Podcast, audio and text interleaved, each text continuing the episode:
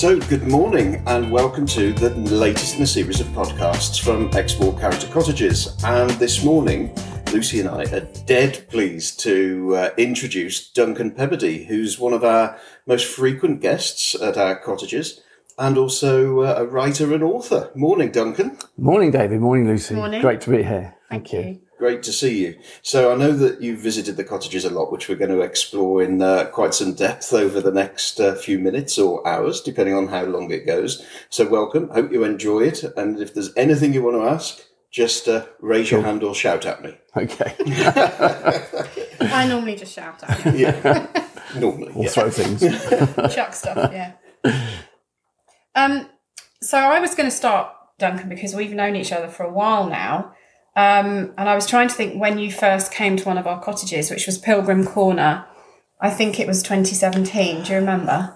I think it was as well, actually. Yeah, very much so. Because, um, yeah, so it was our first um, visit down to Minehead and the cottages, and that's about right because you were still in the process of renovating um, the sweet shop next door, and we were fascinated by the thatch roof that was going on and, and all the and all the excitement of you know this cottage coming back from you know, being quite dilapidated, I believe. Yeah. No. And I remember we met by the bin. I can't remember how that happened, but um, we did talk quite a lot about books and the work you were doing, and um, and then you, when after you left, you sent me a book that you were working on. I did because we had that conversation. and You told me you had written a book, and Yeah. and, and then you you were either feigned or were genuinely interested in No, I was genuinely interested in in, in, in what I was doing with the book. So I thought, Yeah. there we go, we'll send you a copy, Yeah. and that's really how it started. The communication and, um, and and you know serendipity and all that. But no, it's it was a great find. You know, we've um, I should just say for everybody listening, it's not it's not just me that comes down to cottage on my own. Come with my wife Elaine and our most special dogs that come with us, which is a, the, you know one of the big reasons why we keep coming back to the cottages. And yeah, we've done we, we do go abroad most years, my wife and I, but uh, we usually try and go somewhere in Devon or Cornwall or Yorkshire, somewhere that's dog friendly where we can take the dogs. That's really important to us. And you know, we have some criteria. So obviously it has to be dog friendly. And uh, again, we've got two small cocker spaniels, and a lot of places will only take one dog. So being able to take two is great.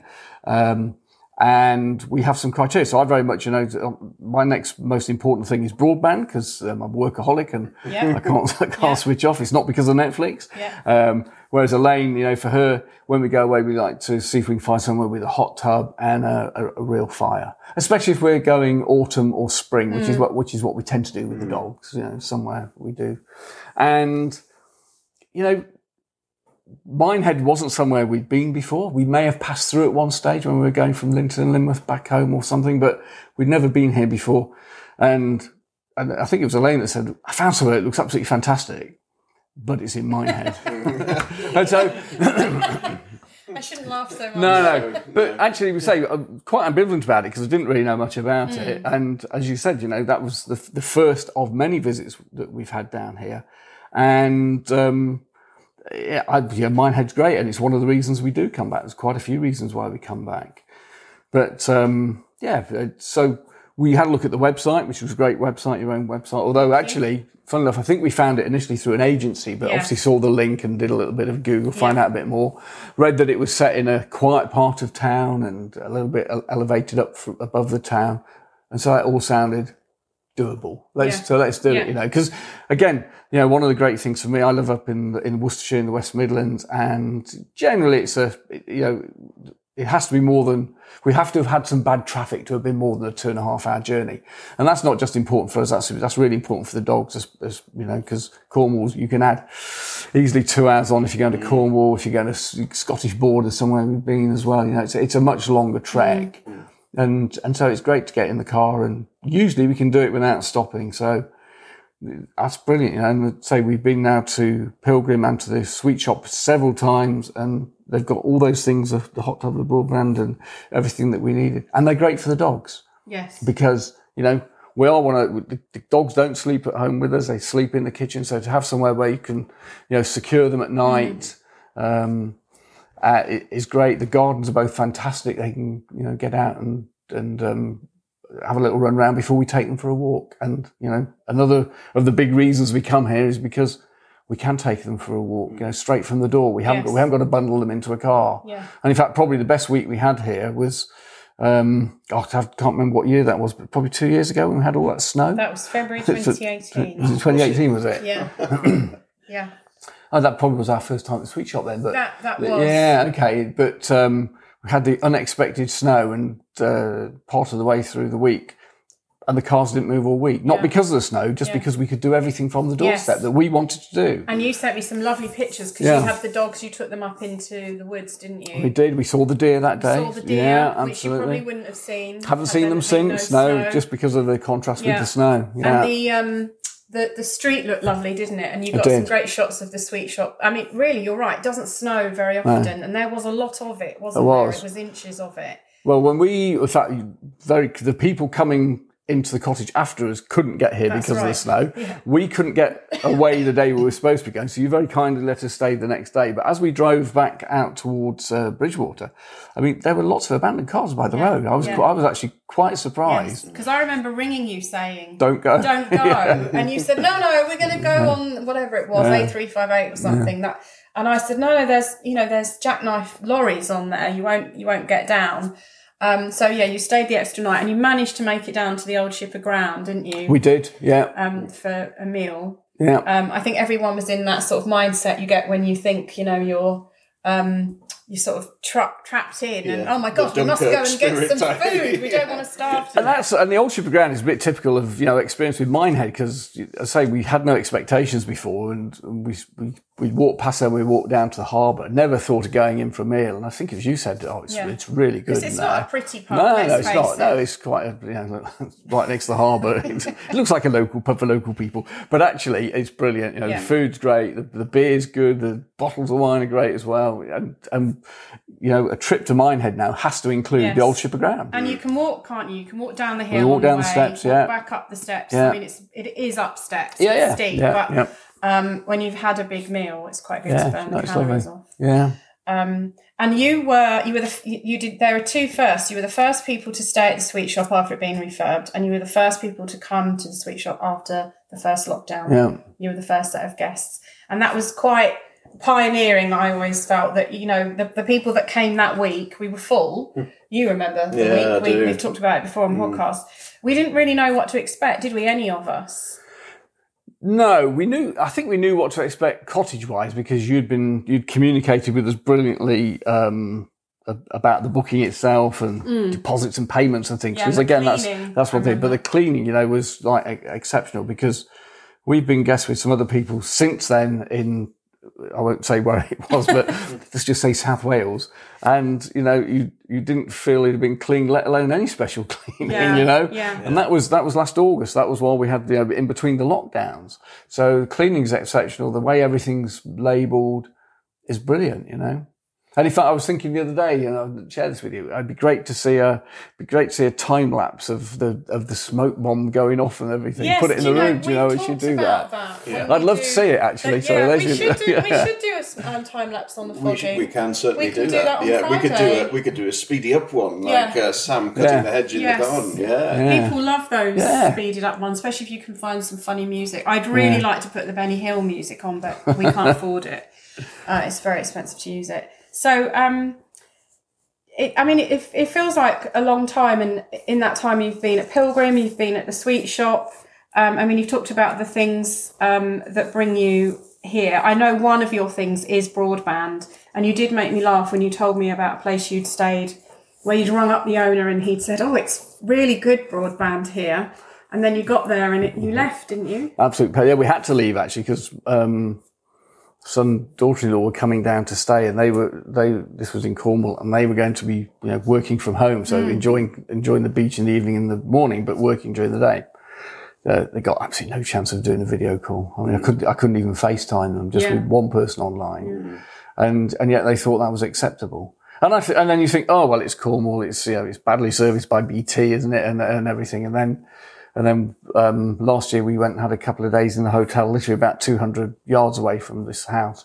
and it was super duper fast broadband. So, Mm. Yeah, of so the broadband's there. They just hadn't invested in it. Yeah. Because it's important to people. And, you know, I know a lot of people want it because of Netflix Mm. and, and sit down w- watch a bit of telly. But I say for me, if, if, you know, I'm self-employed, you, you sometimes can't have that whole week away. It's just the reality of Yes, it, you know? And, um, and, you know, obviously the, the cottages have, have got thick walls and everything. And I, last time we were here, I uh, had to host my own webinar that I was doing for, for one of my clients.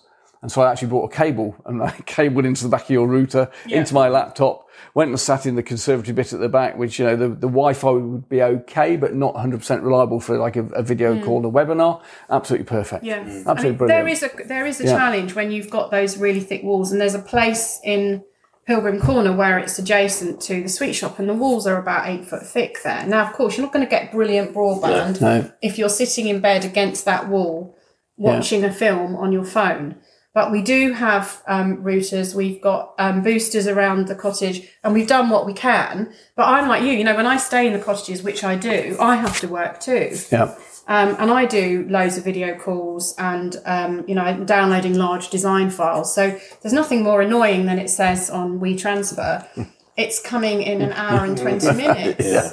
So actually, it, it's faster in the cottages than it is in my house in Minehead. So um, I have actually in the past gone to the barn on a changeover and left Well, your, laptop. your cottages are faster than my home broadband, so there's a, there's a big super tick as fast, so It's good. Yeah, really no. good. It is No. really good. And and also you've got eight people in there, and you've got a few teenagers and a couple of adults. You, everyone's going to be using it, aren't they? Yeah. So yeah, I'm really pleased about that. And you've also brought lots of different people down, haven't you? You had some friends round um, come in May, um, We did, yeah. and you've had your kids. The kids, the kids came. In fact, when we came on the fourth of April last year after lockdown, the kids came as well with their partners, which was which was great. We brought my parents down as well, actually, um, and and it doesn't. It's not them that's included, but that was inspiration for a little story that's coming along hopefully in the future. Because I think you know, you Yeah. know. I mean, Abandoned it, and, and they cope pretty quite well considering it's you know it is elevated. Um, you know, my parents in their late eighties, but it's just a ch- little change of mentality. It's like walk down, but get a taxi back. you know, it's a couple. a taxi it's a couple of quid. You Yeah, know, it's not all it is. expensive. No, it's you know. So, and and, and then again, you know, Minehead has been a revelation because with with those different groups, there's still plenty to do. There's, there's the, you know, there's eating places to eat and drink that are appropriate for whoever you're with, and um, I know when the kids have been here, they've gone off and you know done the canoe hire and mountain bike hire and and, and things like that. That uh, obviously you're not going to do with eighty year old parents. No. But, so we've always always found there's plenty to do. And say for Elaine and I, just to be able to come out that door and, and walk up into the woods, or we uh, we we normally with pretty much every time we come. At least one day we'll walk to Dunster and back. You know, we'll walk along the beach and then come back through the woods or the other way round. Mm-hmm. And it's great, you know, we can do that with the dogs and all the places in Dunster, you know, are dog friendly. You go in all the cafes and, you know, Luttrell Arms and have a, a beer and a meal and mm. they're, they're very welcome. Mm. So, in fact, they probably prefer them to me, but And it's and it's a handy walk, isn't it? It's lovely, Yeah. you know, walk along the beach and, and back again. Yeah, it's an absolutely superb walk. I, I've got to ask about Minehead because you know I'm a big fan of Minehead. You know, I love the uh, the traditional British seaside resort, and my sister who lives in foreign climes, she also fell in love with Minehead after. A, you know, a bit of trepidation. You know, I'm not really sure why you're moving here, David. You know, when we moved to Dunster, but what was that trepidation that you had about Minehead? Is it a reputational thing? Or? well, it obviously has the reputation from the holiday camp. Yeah. Um, and if there is a side to that, we certainly haven't seen it because we're not usually here in the height of the summer mm, because mm. say we like to come when we can take the dogs on the beach. Having said that, it's not a great.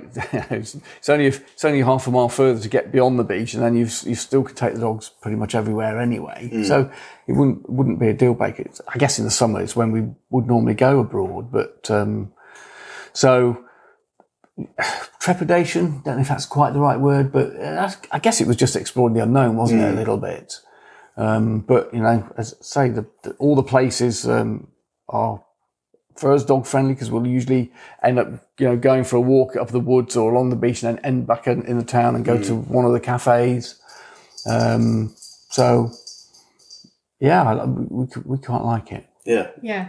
And there's lots of, I mean, what's good about Minehead is the Pilgrim Corner and the Sweet Shop and Stone Barn are high up, aren't they? They're in Yeah. high, high town. It's a quiet area. It's a conservation area. It's very pretty. you don't get a lot of traffic up there. Um, you do see people walking around taking photos and things. And Yep. you had um, the last time you stayed, you got woken up. Now, hang on, let me. re- Was it five oh eight a.m. Five thirty-four. Five thirty-four a.m. by the Minehead Hobby Horse The May Day. the May Day. Yeah. Yes, that was an, again another experience. I had no idea had had no idea that one was coming till um, I thought that's strange. The dogs were going absolute nuts at half five. I was thinking, what the heck's that? And I could just hear something. I had no idea what it was. And it, I think it was just the drum, Yes. just a The drum drum, being played as the they were walking up Church Hill, Church Road, up towards the cottage. And then just as they got to the corner here, the accordion started and. Uh, yeah, it was. It was a. Yeah, it's an experience. Yeah, There, there are two hobby horses from two different pubs, and during because of COVID, they were only allowed to have one this year. But if people want to see that, the video's on our Facebook page that you kindly sent, Yeah. and you can see one of the hobby horses in the Minehead Museum. And it's I've seen it. It's not it's not quite in situ yet, but they're going to lift it up so it's on the ceiling, and it, you look up at it. It's absolutely huge, isn't mm. it? It's got to be what would you say, two meters across, Yeah. maybe oh, yeah, longer yeah. than that. And a man's in the middle, and then there's two sort of sides, aren't there, in flapping fabric. A bit like a sort of strange mermaidy thing, or something that children would make at school. But um, yeah, so you've had that. Um, so you've been in the the historical part and the, the seafront. I mean, I know what you mean that the Old Ship Aground's not particularly beautiful down there. It's a very historical harbour. It's just Yeah. not. It's not picturesque like you might get in Cornwall. Um, and then you've got the the seafront. But as you say, when you come either end of the season, it's quiet. The Yeah. beach you can take the dogs on, run Yeah. for miles. It's a beautiful flat sand and pebbles, great for dogs. and it's clean. Mm. very clean. It's really clean. You we have never had a problem with, with No. anything like that. and you can walk So- a long so- way on that yeah. beach, can't you? Because you walk up to Dunster, so you go past the old pillboxes. Well, I was just about to say it's whichever way we go. You know, even if we, some, you know, sometimes we walk down to the harbour, then up into the hills, or vice the other way round, or going to Dunster. You're going along along the you know, the main Minehead beach. Then you've got the sand dunes, you've got Mm. the links golf course, you've got the pillboxes. In fact, we discovered uh, last July a little cut through to Dunster instead of going all the way to Dunster Beach. As you walk through a farmyard. Yeah. Yes. Yeah. You know, Yeah. The They're old little- Dunster right. Dairy. Okay, no, but, Yeah. oh, okay, I didn't know that. And there were little, you know, there was some newborn piglets that were you know, very cute. so yeah, there's all every, every you know that, that landscape changes. You know, the Jubilee, I think it's called the Jubilee Walk as you get in towards it. Dunster with the little stream there. Yeah. Brilliant, you know, it's just um, it's lovely. And that's a lovely view as well, because as you come up, you've got the field, haven't you, and the castle, Yeah. and and it's not far, and it's mostly a flat walk. Obviously, you've got to walk up a hill to get into the Yeah. village, but um, I, I I did that quite a few times in lockdown with um, my friend Sue, who's one of the housekeepers, and her dog Molly, who's a little Jack Russell, and we would walk past the farm. And those cows, you know, really big cows. And then the next thing you're in, walking up the hill to Dunster, and it's just a totally different environment. So, um, yeah, I think it's a great walk. yeah, And you're pretty hardy, you two, because you do a lot of walking. And then Elaine sits in the hot tub, doesn't she? yeah, that's right. And, and and again, if you know, if we want to go a bit further afield, you haven't got to go too far to have a complete change of scenery. Again, you know, you've got. Um, I mean, another place we really like because it's got that little circular walk up and down the river is Tarr Steps. Yes. You know, that's great with the dogs. That's what's that, half an hour maybe, Half an hour. Something did like that. yesterday. Yeah. Yeah, um, Lynton and Lynmouth again about half an hour. That's the lovely drive, isn't it? Yeah, it is actually. Yeah, yeah, beautiful. It is. Yeah, yeah it Yeah. is. Um, you've got Horner Woods, which we've Yeah. been to before. I think that's one of my favourites, Horner so- Woods. It's really interesting walks with Oh, it's names. really. ancient. and- I, I haven't, don't know how old it is, but it's obviously very Yeah, ancient wood it and yeah. everything. So and it's got um, something. I mean, hundreds of types of lichen, and they're Right. very um, sensitive to pollution. Hmm. So they grow here because we don't have really bad pollution, which is amazing. So if you're if you're mad about moss, that's the place to go. Yeah, I'll bear that in mind. Yeah, Next, time, next time you're moss spotting, Yeah. There's a whole go. podcast. They on have, um, yeah. yeah. There's rare butterflies and all sorts of things in that wood that you don't really get anywhere else, and that is a microclimate. Yeah. That's the real microclimate. So yeah, that's a lovely walk. you know so there's, there is just so much around here and i think and, and not just for us personally everybody's saying at the moment you know what this last 12 months has has shown people that there's a lot more in the uk than people realize Yeah. you know you haven't got to go abroad to see these things and in fact generally if you go abroad to a you know greek island or a spanish seaside resort it's very samey for the whole time you're there, isn't Yes, it? that's true. I mean, one thing from this conversation that I, you know, I always say about Exmoor is there's a huge variety. There is so much to do. Um, and you know, if you wanted to just have a day on the beach, you've, you're in Minehead. That is the sandy beach here. You can drive into De- North Devon if you so desire, but frankly, I wouldn't bother. Just walk down, um, drop the kids off if you wanted to in the car, and bring back, and then one person walk back. And it is, and of course, from Dunster Beach, you can now go on the Steam Coast Trail as well, which is that great cycle path. So for people like me on two wheels, you can go on the cycle path all the way to Blue Anchor, Yep. enjoy that sort of promenade at Blue Anchor there, and then go and explore the villages around Blue Anchor and Yes. on to Watchet and. Well, that was a, that was a, we walked. We parked at Dunster Beach and then walked up to Blue Anchor um, in May when we were here. And that- so that was a new one. We hadn't done that before. So that was again, it's different landscape and And enjoyed I've been it. um, researching smuggling recently Yeah. here, and there was smuggling at Blue Anchor, and there's um, there's a rumor that, that you know that beach is haunted oh, right. um, with you know the you know some crazy smuggler who came to a sticky end. Um, so you know you, you find all these things out, and it does make you think, okay, that sort of makes sense because when you think about it, it's um, there's quite a lot of nooks and crannies, aren't there, in that beach, Yeah. and um, there's a good view as well. So it, I mean, it'd be great for smuggling Exmoor when you think. yeah. Well, Kilve a bit further on was a, a, a bit of a, Yes. a den of I smuggling, think, wasn't it? I think it was, yeah, Kilve. I mean, every, because we're so near to Bristol as well, which is where all the trade was coming in. You know, the East India Trading Company was. Right. They were sending things. Uh, so somebody to just drop it off on the way. Yeah, and I think quite a lot of stuff sort of fell off the It back fell of the off, carts, didn't it? made its way down here. So, um, yeah, it's really, um, really interesting, and it is. I mean, for me, it's always nice because you bring different people every time. So that's probably a slightly different holiday depending on who you're with. Yeah. Um, but you know the cottages really well. Um, and, and the dogs, whenever I see the dogs, they, they, they always know who I am. Yes, that's true. Yeah, and again, it's you know, it, it's it is like a home away from home. You know, the Mm. fixtures and fittings, the quality of it is is what we'd have in our own house. You know, where sometimes you go on holiday and it's like, oh, it's a bit of a disappointment, isn't it, when things are not quite the same Yeah. or I remember Elaine said know? to me um, once when uh, we were at the sweet shop having cheese and wine with you, I think. And she said to me, one thing that she remembered was, I always have sharp knives. And it's true, you know, sometimes it's a tiny thing. But when you go to a holiday cottage and every blooming knife is blunt and you're self catering, All the corkscrew especially is not very good. corkscrews are one of those cheap ones from Tesco. that, You know, and I, I am a great one for I don't want cheap things in that don't work properly because if you buy it cheap, you buy it twice. Yeah. You know, so we do have expensive cafetières and expensive things because if I can if I can put them in, they tend to last longer. There is a challenge a bit in Minehead where there, there aren't a lot of shops, as we hmm. know, of things like that. So there, it's not like there's a kitchenware shop. So if something got broken on a Friday, it's not always easy to replace it.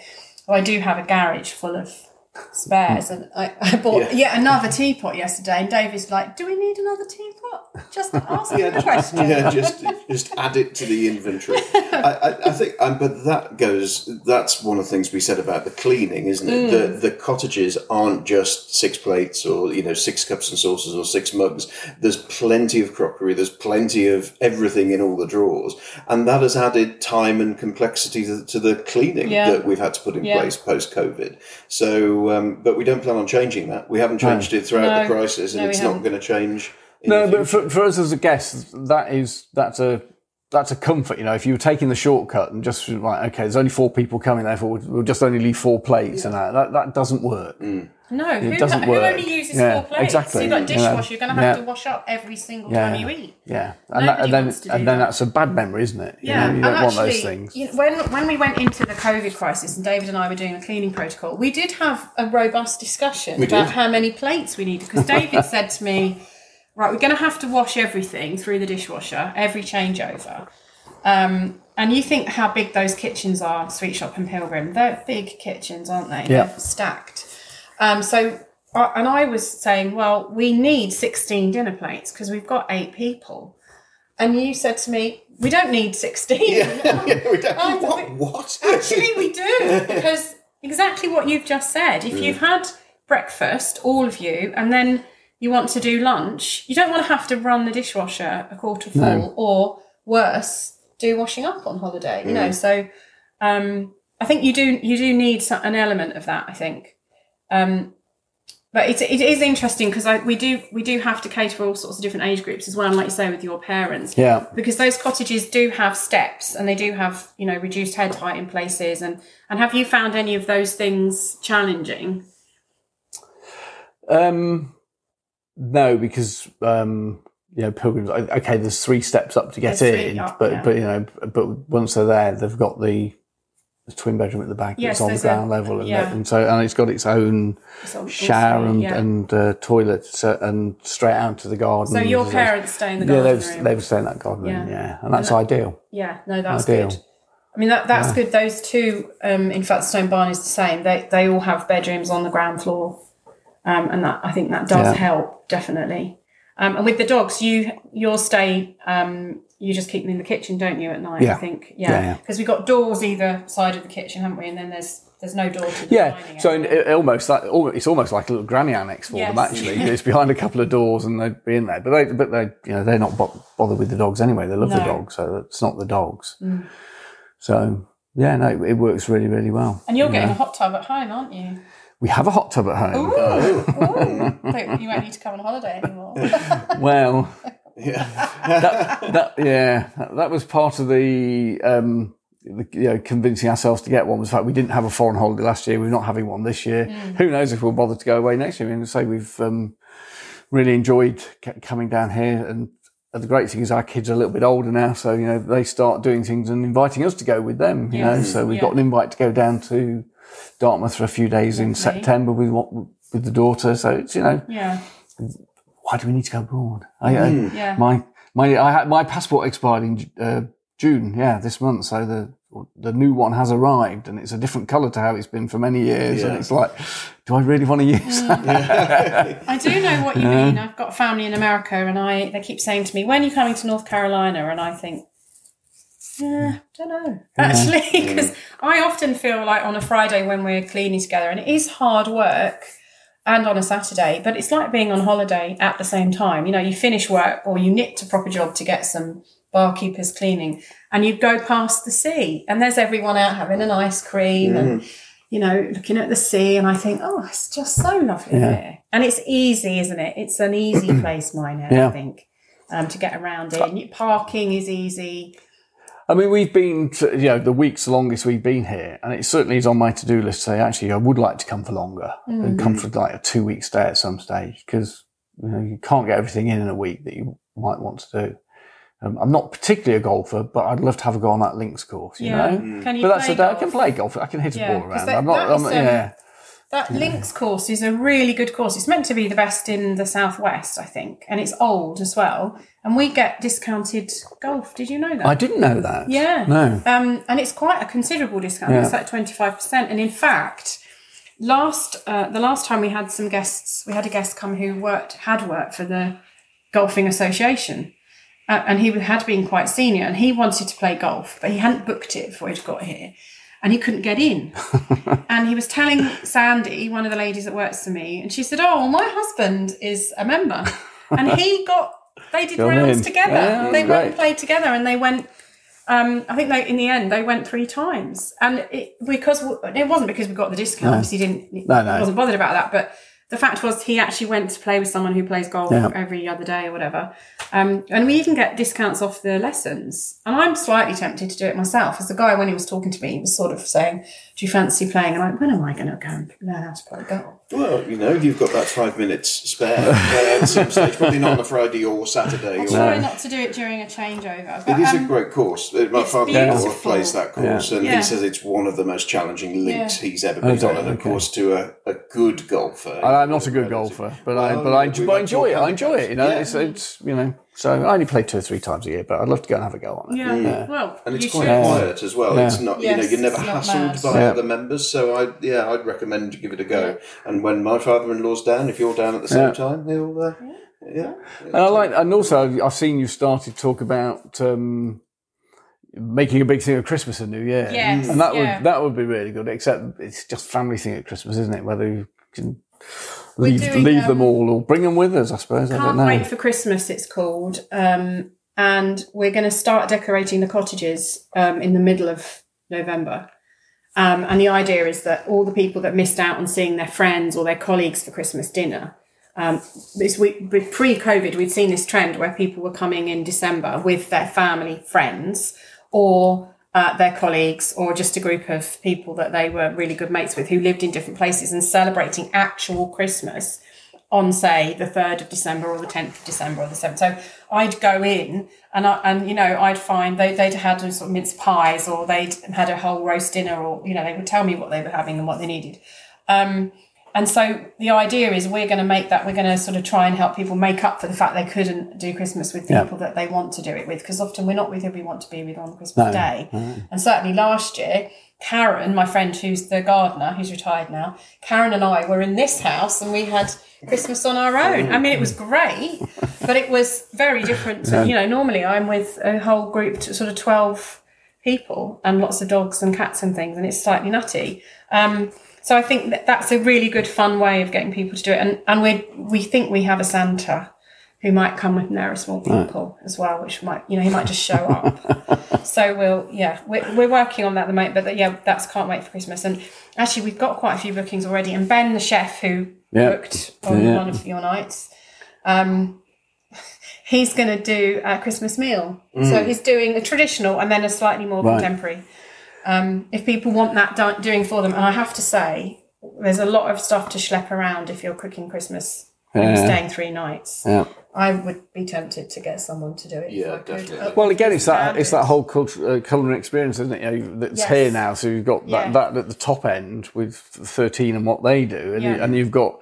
I won't name anyone at the bottom end, but, you, yeah. but you've got you know you've got everyone in between, haven't you? Yeah, yeah. And I, you You know, know. I like that. I like going for an all day breakfast. Mm. You know, once in a while.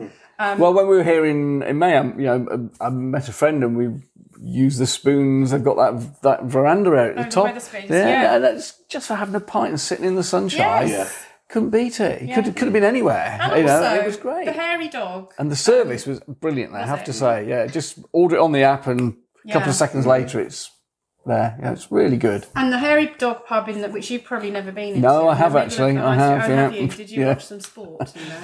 Uh, no, Um, they've got that enormous some- climbing frame. There's some sport outside now. They, yeah, there probably was. you do see some sights there in the summer. They've got an enormous climbing frame, which is the whole size of that pub. So if you didn't go in the back, it's a massive Right, wooden okay. frame, um, and it's got you know ropes and nets and uh, swings and all sorts of things. And I was in there on Saturday night, and um, even at sort of ten o'clock, there were kids out there playing on it, and it is brilliant. So, and I think they've won an award for that. Oh yeah, I mean they were award winning years upon years Yeah. as, a, as a family venue, and, Yeah. and I think I think that's it, isn't it? Dogs are welcome everywhere, but uh, for a lot of pubs in in Exmoor because they're quite small, Hmm. children possibly are, are, are put into the garden, as Yeah. it were. So it's quite nice to have that sort of family friendly facility. Um, you know, here in Minehead. Yep. Um, well, I can't think of anything else to ask you. We've talked about everything. I, I've got to ask. Um, Duncan did uh, send some notes through about, Yeah. and you mentioned the Southwest Coast Path. now, is that something that you want to do, Duncan? oh, you're not walking it, are you? I, well, you know, it's one of those things that you think that'd be a nice to do rather than must do. But I would, I would like the challenge of it. Yeah, I think It's a you know, long six- walk. si- I think it's just over. I think it's about six hundred and thirty miles because 630 miles, because yeah. there is down by the harbour. There is the the. The statue there, or the Yeah, monument that's that, that, that's either the start or the finish, depending on which way you walked Yes. it. And um, yeah, I mean, it would take a lot of organising. I know some people come and do a bit, you know, one week and then they'll come Mm. back another week, and mm. rather than doing it over four or five weeks or however long 630 mile takes, I think that'd be a great challenge to do. Yeah. But it's, yeah, it, it would be a big one to organise. But yeah, mm. I mean, I do see people doing it on Oh, yeah. Facebook. Mm. A lot of people do it. It's it's it really interesting. When I was down in Cornwall for my holiday earlier in the year, there was a couple we met who had walked the whole thing, and and they found this part of the the path really quite challenging. And I think they got to Newquay, and it was very warm for them, and they found that quite challenging. But as they got to the south coast, they were actually thinking of coming back. So doing the whole return journey, a retired couple oh. doing the return journey, and then having a relaxing time at the end here in my Minehead. So maybe that's what you can do is, you know, book a start and finish at Pilgrim Corner, Yeah. promise yourselves a hot tub, Yeah. and um, it's only what, 1200 1200 miles later, yeah. yeah, yeah. And, um, is it true you've never been on the steam rail? I haven't actually here. I've been on. I have had been on steam railways, but I've not been on this one. It's just never. Yeah, it's either been closed or we've just. I, do you know what? I haven't even looked to see whether it's dog friendly. Whether you can take You dogs can take dogs. You have to buy them a ticket, Right, and they're not allowed on seats. Right. Okay. Um, that might be a challenge. yeah, well, I think quite a few people do find that a challenge because obviously a dog sees a seat next to its owner and it wants to sit Oh, it'd be on the lap. enough. Be on the lap, but uh, yeah. Um, but this year it won't be fully open anyway for Minehead. No, so. it reopens in July as a depending on the Yeah. number of works that Yeah. they've got to do. But, you can uh, go and look at the trains. yeah. Um, and you know that it's lovely. I, you know, I'm often in the garden and I hear the steam train and, and the you know peep peep, and I love Mm. that. That's just a really nice thing. Also, when you you do the Dunster to Blue Anchor, eventually you Yeah. one day will see it. You know, yeah. will be Oh really no, we've nice. seen it many times when we've been walking along that Yeah, path in the, in the past it. and never got on it. And just you know. And pony trekking too. That's another thing. Yeah, I think that'd be. We've done we've done that a couple of times. Um, not not in Exmoor, but in different places. But it's again, it's more organising. We'd have to make sure we because sometimes we just come on our own with the dogs, but you obviously need to have Yeah, somebody here gotta have the the dogs for half a yeah. day. You know. Well, um, um, so we were at the pony centre yesterday, um, the Exmoor Pony Centre, and actually the amount of um, trekking that they do, that, and, and it's all really carefully managed. So they have, you know, they've got ponies for small children who, who are a bit nervous and haven't been on a pony before, and then right up to experienced riders who go out across the moor and canter. Um, and David and I were just sort of blown away by these ponies. They're so friendly. They all look to us, they look quite similar, but obviously once you start looking at them, you realise that they are all different. And there's there's Walnut and Elmo and Bear and Susanna and and you start looking at them and think, oh my god, I'm absolutely going to go and do you know pony trekking. Yeah, I was I was a little bit, I wouldn't say nervous, but you know, I was a bit like yourself in the conversation about Minehead. You know, it's like, oh, I don't want to go and see ponies. But actually, Lindsay, who's the general manager there, is is a true inspiration, and she loves the Exmoor pony. She loves what she does. Well, we've done the touristy thing when we've been going to Tarr Steps, and Mm. um, there's a group of the wild ponies by the road. We've some, we've stopped and taken some photographs, and they don't, you know, they're quite tame. They don't they don't scurry away. No. They're quite happy for you to take a photo. Yeah. So it's, yeah. I mean, Lindsay did give us some guidance on how to approach the ponies, basically not to, um, and how far to stand to get good pictures and things. Because obviously, the, the ones she's got are domesticated, but the ones on the moor are feral. Um, and they're 400, which is quite amazing. I didn't realise there were that many. Um, so yeah, there's there's a lot of variety. That is for sure. Yeah, and so by day you've got loads of things still to do. Yeah. So it means that we're going to see you time and time again, which is great stuff. And at night, well, we've spoken a little bit about the the culinary experiences in Exmoor. Uh, do you want to talk about thirteen uh, in-house private dining? Yeah, no, it's, it's a really, you know, it's a um, really good experience actually, and, and we've never even we've never even had caterers come into our home, you know, where we live. So mm. it was a really genuine experience, and it was just great to be able to sit round mm. and not worry about.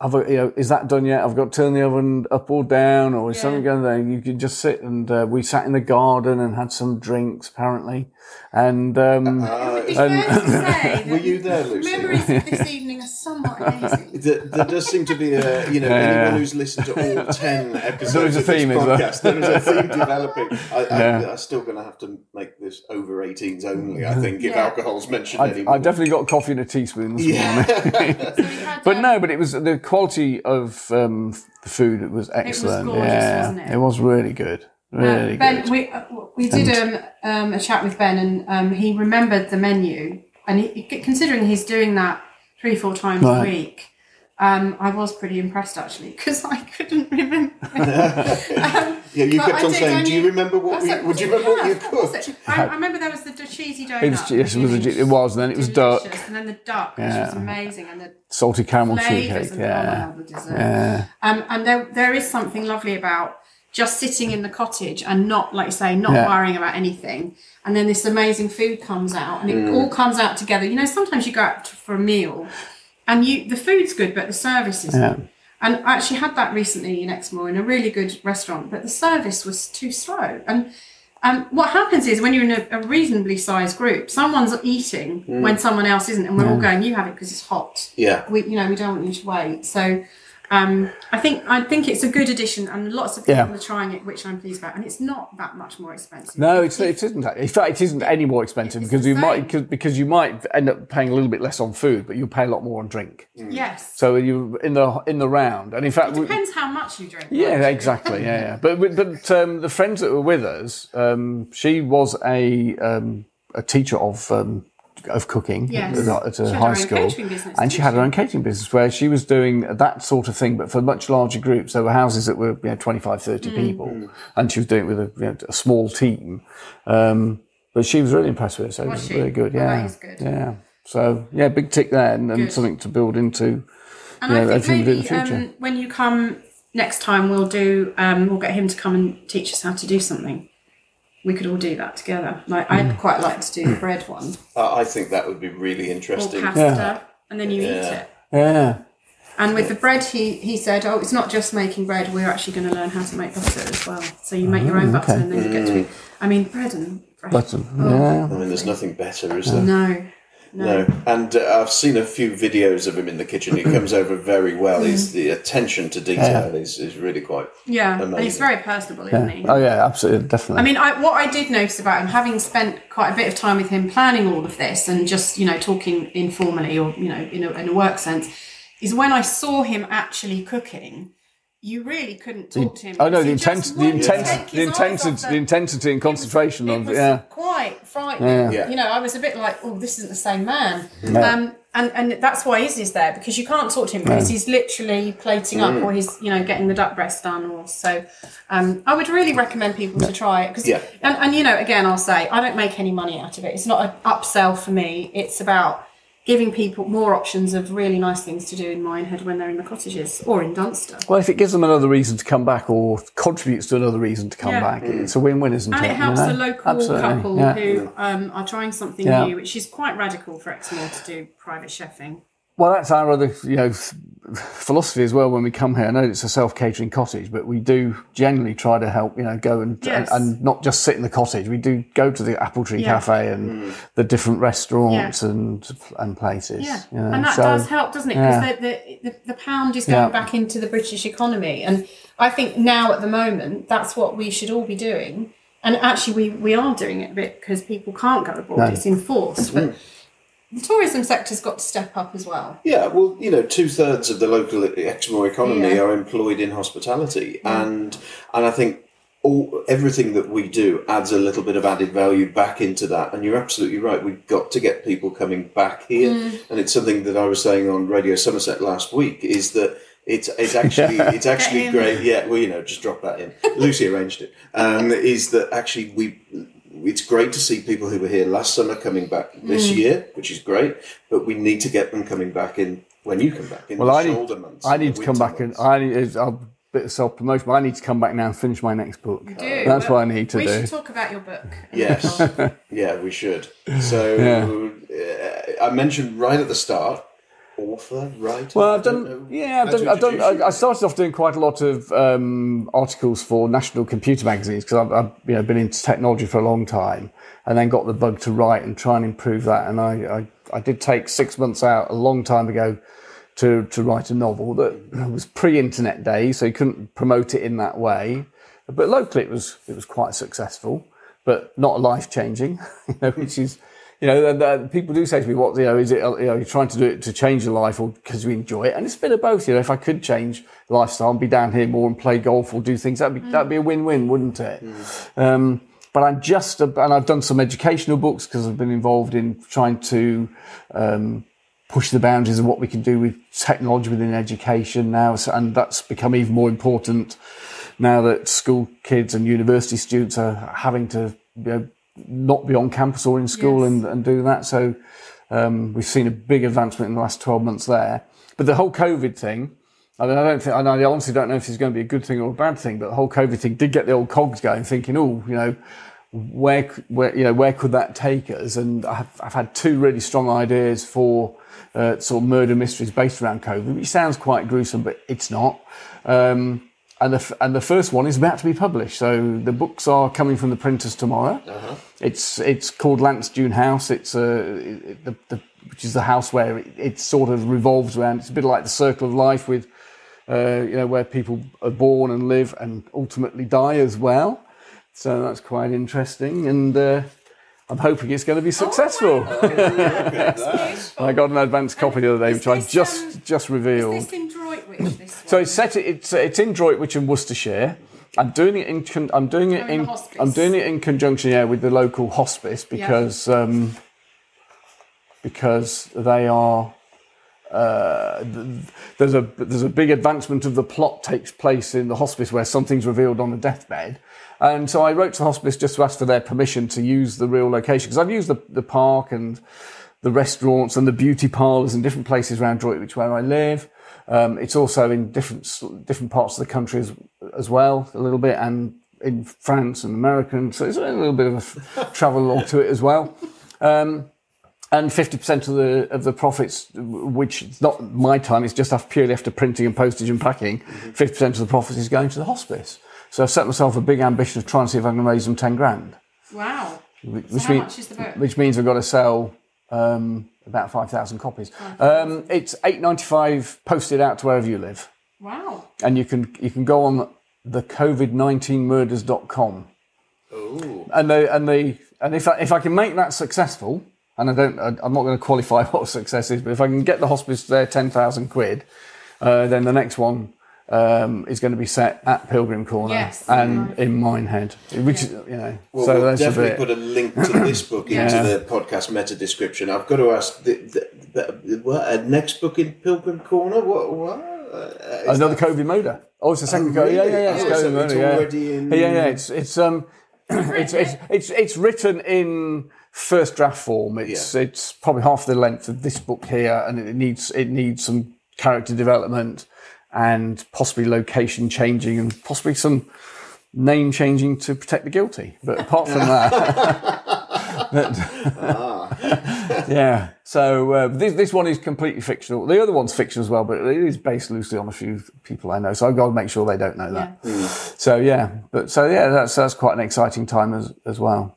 And when do you think that one will form and, and launch the, the one at Pilgrim Corner? That sounds quite exciting. Well, uh, I, I would hope, I'd hope by the end of the year. Hmm. I'd hope by the end of the year. Maybe it just again, it just depends what happens and with this and uh, what traction we can get with it. We should you know? have one when, when guests come. That should be on the welcome tray. yes. The- so we'll do an advance order and get because I've read. I think I can't remember. I'm just looking at this. I think I got halfway through and then we opened or something. But I've read um, euthanasia as well. Your other. Yeah, that was uh, that was my first novel. That originally was called Out of Control. Then it got re then it got re um, re-edited and updated f- and came out as a Kindle only book called Euthanasia with a Y. Because, while people are listening and going, "Oh, who is this guy?" Um, who is the famous author who had, had read the book for you? Euthanasia. Yes. Oh, well remembered. uh, okay. Yeah, it was, um, a, a guy called Colin Dexter, Ah, yeah, just yeah.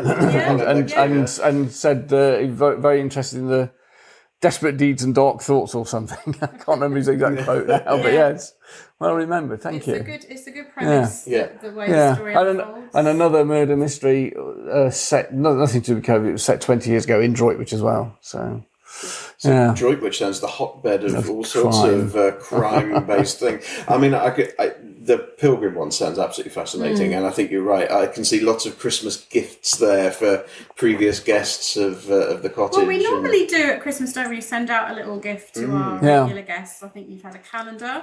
Yeah, the Little Butter Walks, Little which has been absolutely brilliant, Yeah, actually. you've used that a lot. I know. I'm and I'm wondering about what to do this year. I do have an idea. Umbrella. yeah. I need an umbrella. Yeah, if you can hear that in the background, sorry, that's not me playing with peas on the, on the roof. yeah. It's his actual rain, and Yeah. you can hear cats fighting in the background. Yeah. They all came in from the garden looking quite nonplussed at the rain.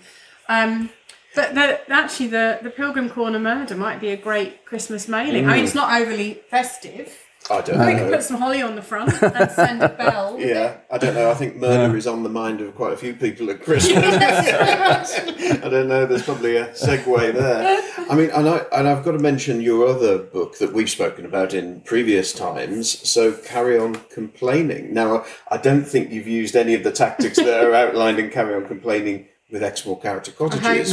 not, No. because they're pretty fail safe. Uh, well, so, so talk to us about Carry On Complaining. Um, Carry on complaining came from originally a really bad experience with um, with Volkswagen. I had a Volkswagen car that was two years old, and from and had it from new, and it just kept failing. It was just unreliable, and that isn't an issue if they can find it and put it right. But they couldn't put it right, so the car just kept going wrong and everything. And then you get into an argument.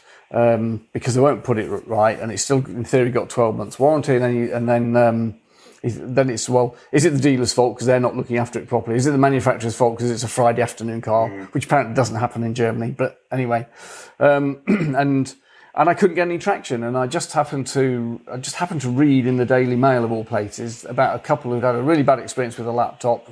Bought it from Comet. Comet wouldn't do anything about it, so they basically went and stood outside and put a big sign up and said, uh, you know, don't buy anything from Comet because they won't look after you. So I had this idea instead of having the placard, uh, because they wouldn't do anything. And I gave, you know, I, I went to the people who were supposed to be providing customer service to try and get it sorted. Couldn't get any joy from, from my car. So, and I, you know, I travel quite a lot. So the car it needs to be reliable. So I thought, placard, stand outside the dealership. Now let's put a website up. So I created a website, um, which I think it was a Tiguan. I think the first one I called was like, would you buy a Tiguan? You know, .co.uk. And, um, and then made the people at Volkswagen and the and the dealership aware of it. And of course, it's in the public domain, and they don't know whether one person's looked at it. They don't know whether a thousand people looked at it, a million people looked Yeah. at it. They don't know if the person who's going to look at it tomorrow was about to buy a Tiguan and now thinks, actually, I'll go and buy something else. But effectively, I embarrassed them into taking action, and they and they they pretty much gave me a, a new car as a replacement. Um, there was a little bit of cash changed hands, but not a lot, and. Um, and they sorted it out, but only after I'd embarrassed them. And uh, of course, then you, you're getting the CEO and other people involved. It's, it's getting to those people. So the book is a little plotted history across. i I'm not a massive complainer, uh, but um, where I think something's high value and should be put right, I, I've taken that direct action, created a created a single issue website, and then promoted it. Um, you know, I had a really bad experience with a with a TUI holiday in Mexico because of the seaweed. And everybody said, oh, it's a natural thing. But actually, TUI could have done something about that. It's been going on for a long time. They could have told us, they could have given us an alternative mm. because we went to swim in the sea mm. and to snorkel in the sea. And they You did. know, That was deliberate misleading, wasn't it? Because that'd been going on for many, Yeah. many years. A lot Yeah. of Americans go to mm, Mexico, that's and right. they all knew about it. And the images that you were buying Yeah, from were the- the clear, brochure- yeah, absolutely. sea, which was a yeah. fallacy. Yeah. So again, exactly the same thing. Tried to talk to them in. I mean, it's not anything they could solve in in No. the actual um, situation over there in, in the actual resort. But I came back, went through all the normal channels of giving them feedback, asking them to do something about it because you know we we spent a lot of money to go there, and and and no joy until I put a website up. As soon as I put a website up, and that cost me because I got the skills to do it myself. It cost me three or four pound a month to host to host that, so it's not a big investment, but it's actually quite satisfying when all of a sudden they suddenly think, "Oh, this might be damaging my reputation." And in there, it's, it's it's just factual. I'm not saying they should have done this. uh, This is a situation. What are you going to do about it? Because I've tried to do it through the normal channels, and I had you know, there's a VW car uh, that I'd mentioned. There's a BMW car some years later. There's a Microsoft laptop. There's a few instances of things that have gone wrong, and they didn't want to take issue. because I, I put them all into a little book. Um, there's a website called Carry On Complaining, which hopefully is easy to remember, um, where people can go and have a have a look at that and see what I achieved, but actually what you could do for yourself. With you know, if it's if it's hard, you know, if you've got a problem with a meal, it's not worth going to all that extent. You try and sort it out another Yeah. way. But um, you know, it's it, it's quite been quite an interesting I, I've journey. read the that book a couple of times, Yeah. and, and um, I I think it's it's all, what you do is fair. You're not going out trying to get something for yourself for nothing. No. it's about No. fair compensation for something that you genuinely bought in good faith that either hasn't delivered or was misleading. Um, and what's interesting is how these big companies just shove you away. They don't want to know. And it's until you go on Twitter in some cases, or you publish it, you've got a URL, and as you say, they've no idea. But I do remember with the BMW one because I have a BMW. Um, that you had a problem with the radio, didn't you? The Yep. DAB radio. and when you did the website, quite a lot of other people found you, didn't they? And they were saying, "Oh, yes. I've got this Yeah, yeah. problem." Oh yeah. So thought I thought, thought. I thought it was just me and my car. I didn't realise there was an underlying problem, which there seemed to be. But again, if you know, if they had just oh, they just effectively lied to me about it, Mm. and that's been proven. They did know about this issue with the radios not receiving properly, and they tried to cover it up until I got clear video evidence. I you know, managed to video the BMW radio failing with another radio not failing in the same car, put a portable one in there.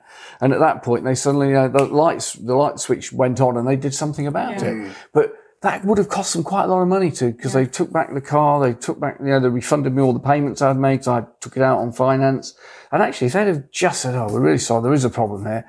Can we give you a connector for your iPhone or can we give you a, a rack for your bike or something? So it might have cost them a few hundred quid, but actually been honest and made me, you know, I'd have probably bought another one by now, but I've, I haven't and I won't, you know, and similarly, those you know people, other people who found found the website and said, you know, I've had exactly the same problem. Thank you very much. I'm going to use this to go back and um, try and get some, you know, recompense themselves, which is which is great, you know, because it's it, those companies, any company should you know stand up to its obligations if they're producing as well, goods and with services. these big companies, and I found it during COVID. You know, the letting agents I used were firstly everyone was um, caught off guard. Nobody expected sixty thousand holiday cottages to suddenly need to be cancelled every week for the next four or five months. So you know, it, it was a huge burden on those companies. But the reality was nobody could get through to anyone. And at the beginning, customers were being told, well, you can cancel, but if you want to come the same week next year, we're not giving your money back, but you can you can transfer it. But by the way, next year it's four hundred pounds more expensive for the same week. And we immediately said, firstly, all my people that book direct, I know them. So and there's a lot of them, but I you know I I, I know them or I, I I can remember their you know their situation or I know when they booked and who's coming and if it's a special occasion. I just gave everyone their money back. And of course that cost me a lot of money and I had to find the money. Um, but I thought, well, what else can people be expected to do? I mean, I said, obviously, if you want to transfer, and thankfully most people did, and they said, can we come next year? Or I, I would move people to half term. Or, but I didn't say to people, I'll, I'll respond to you in four weeks' time and I can be bothered to read the email.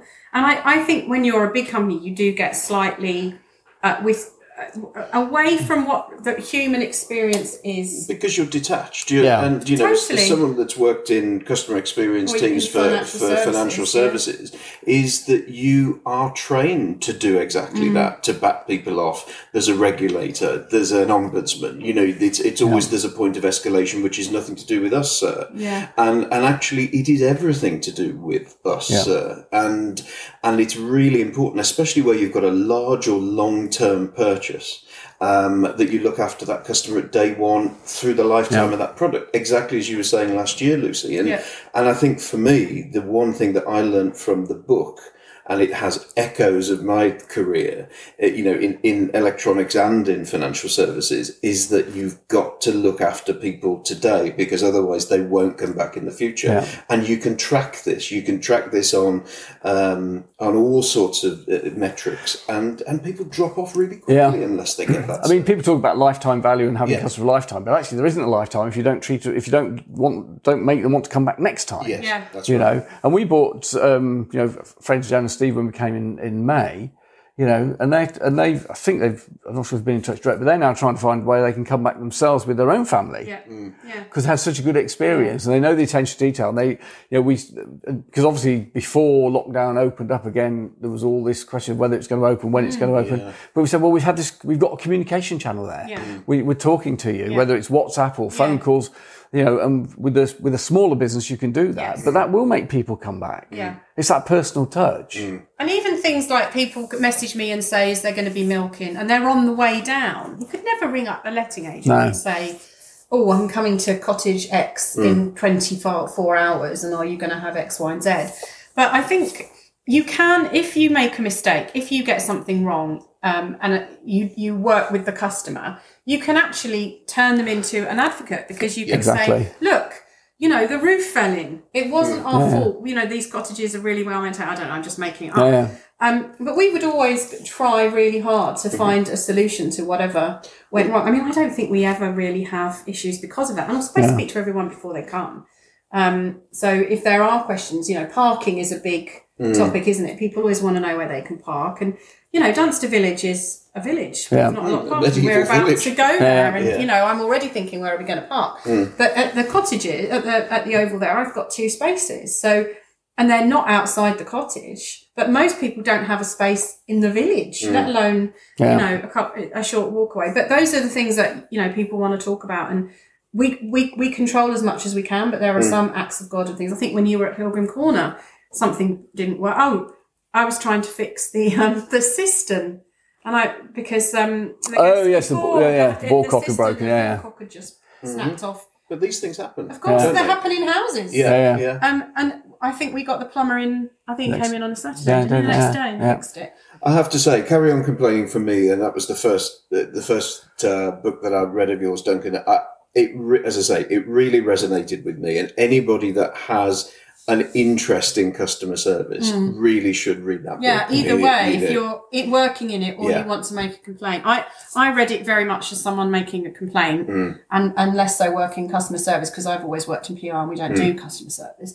Um, but for Mm. you you, just talk about it. we just we just make it make things up about it. Yeah. But for you, um, you know, having worked in it in big industries, Mm. Yeah, it must be kind of interesting Yeah. to see it from the other side. I still say it today, and I think I mentioned it to you last summer. My hairs stand on end when I even talk about the subject yeah. because I can hear what you say in the book, and I can hear what my 250 people in my team were talking, how they were talking to customers. Mm. And I just hope that somebody who is now in my position in that organization, I just wish they would pick that book up and just learn one thing from it because it could, it could change that organization for the better. I just really hope that somebody reads it. And, and, you know, I've recommended it and I hope to continue to do so in the future. And I really hope that somebody is listening to this podcast in a sort of a head of customer experience You never role. know. You never know. Yeah, yeah. I, you know, what does it take? It, a couple of hours to read this Yeah, book yeah. could Yeah, change. Yeah. Well, how many customers really- did I have? 18 million? really It I could don't know, change Right. that I'm trying to make try to make a light-hearted read of not too you know not not No, not there's to some make it live. there's Make it yeah, funny yeah, It does, yeah, yeah, It's lovely. Yeah. Yeah. Yeah, I mean the one with the meal Yeah. makes me laugh. Mm. Um, so yeah, there's, Yeah. There's you know, and, and it's all also about all your football and that you couldn't hear the results and that one game that you missed Yeah. the result of because of BMW and and those are the things that stick in our minds, Absolutely. aren't they? When Absolutely. we make Yeah, a yeah. complaint about something. I know. So I think we should podcast. Thank I think you. we need to find some people Yeah, to. I, I could talk to you all day about Yeah. it. You see, it's it's just something that's so close to my uh, you know, So my heart. I would say if anyone's listening and they've got something they want to complain about to a big organisation, they should let us know. Yes. Because you could do a live, you know, talk through. Hey, we could How do a to fix live. it. Mm. Yeah. Yeah? Yeah. Why not? Brilliant. No, that'd be a good thing to do. Well, you mentioned you. food there, Lucy. Yes. Now, I know that Duncan's travelled all the way from Droitwich this morning, and we've got lunch at uh, one of your favourite restaurants. Reeves Oh, and okay. Right, yeah. Did you know we were going to Reeves? No. Oh yeah, Oh. we're going to Reeves today. Yeah. Oh, right. That is one of my faves. You've been there. Well, we had some. I've been there a couple. We've been there and eaten inside s- some time ago. But when we were here in May, we went in the garden because obviously couldn't do inside. Beautiful garden. A, a a lovely garden, f- uh, the attention to detail and the covers, you know, um, Yeah, the weren't parasols. on for each Mm. table, all different and things. But the food was absolutely brilliant. And, you know, I know some, it's easy to say, "Oh, that's the best Sunday lunch I've ever had," but actually, Yeah, it is. it is. And I get really cross um, when my dad says, "Oh, that was the best I've ever had," and I go, "No, it wasn't." But this genuinely was. It was a, it was absolutely superb Sunday lunch. Well, I So, think just a shame two- it's not you- Sunday then. Yeah, exactly. Yeah, well, you two will probably go to Reeves. I'll just go and have your other favourite, the fish and chips and mushy peas. on that. well, you could have fish and chips there, maybe. Yeah, yeah, nothing like that. Well, Duncan, thanks for making the journey. No, today, rather than a pleasure, the line. pleasure. Yes, Yeah. and, and Duncan actually has uh, A39 penchant. Like Yes, you, you see, I, I, I'm a bit one of those frustrated drivers, you know, that sort of sits there on the A39. Yeah, I well, think it. you were one of those this morning. Morning, yeah, it's a little, little bit of traffic this morning, but hey, Yeah, well, it, at least you're not travelling on Yeah. Friday, so Yeah.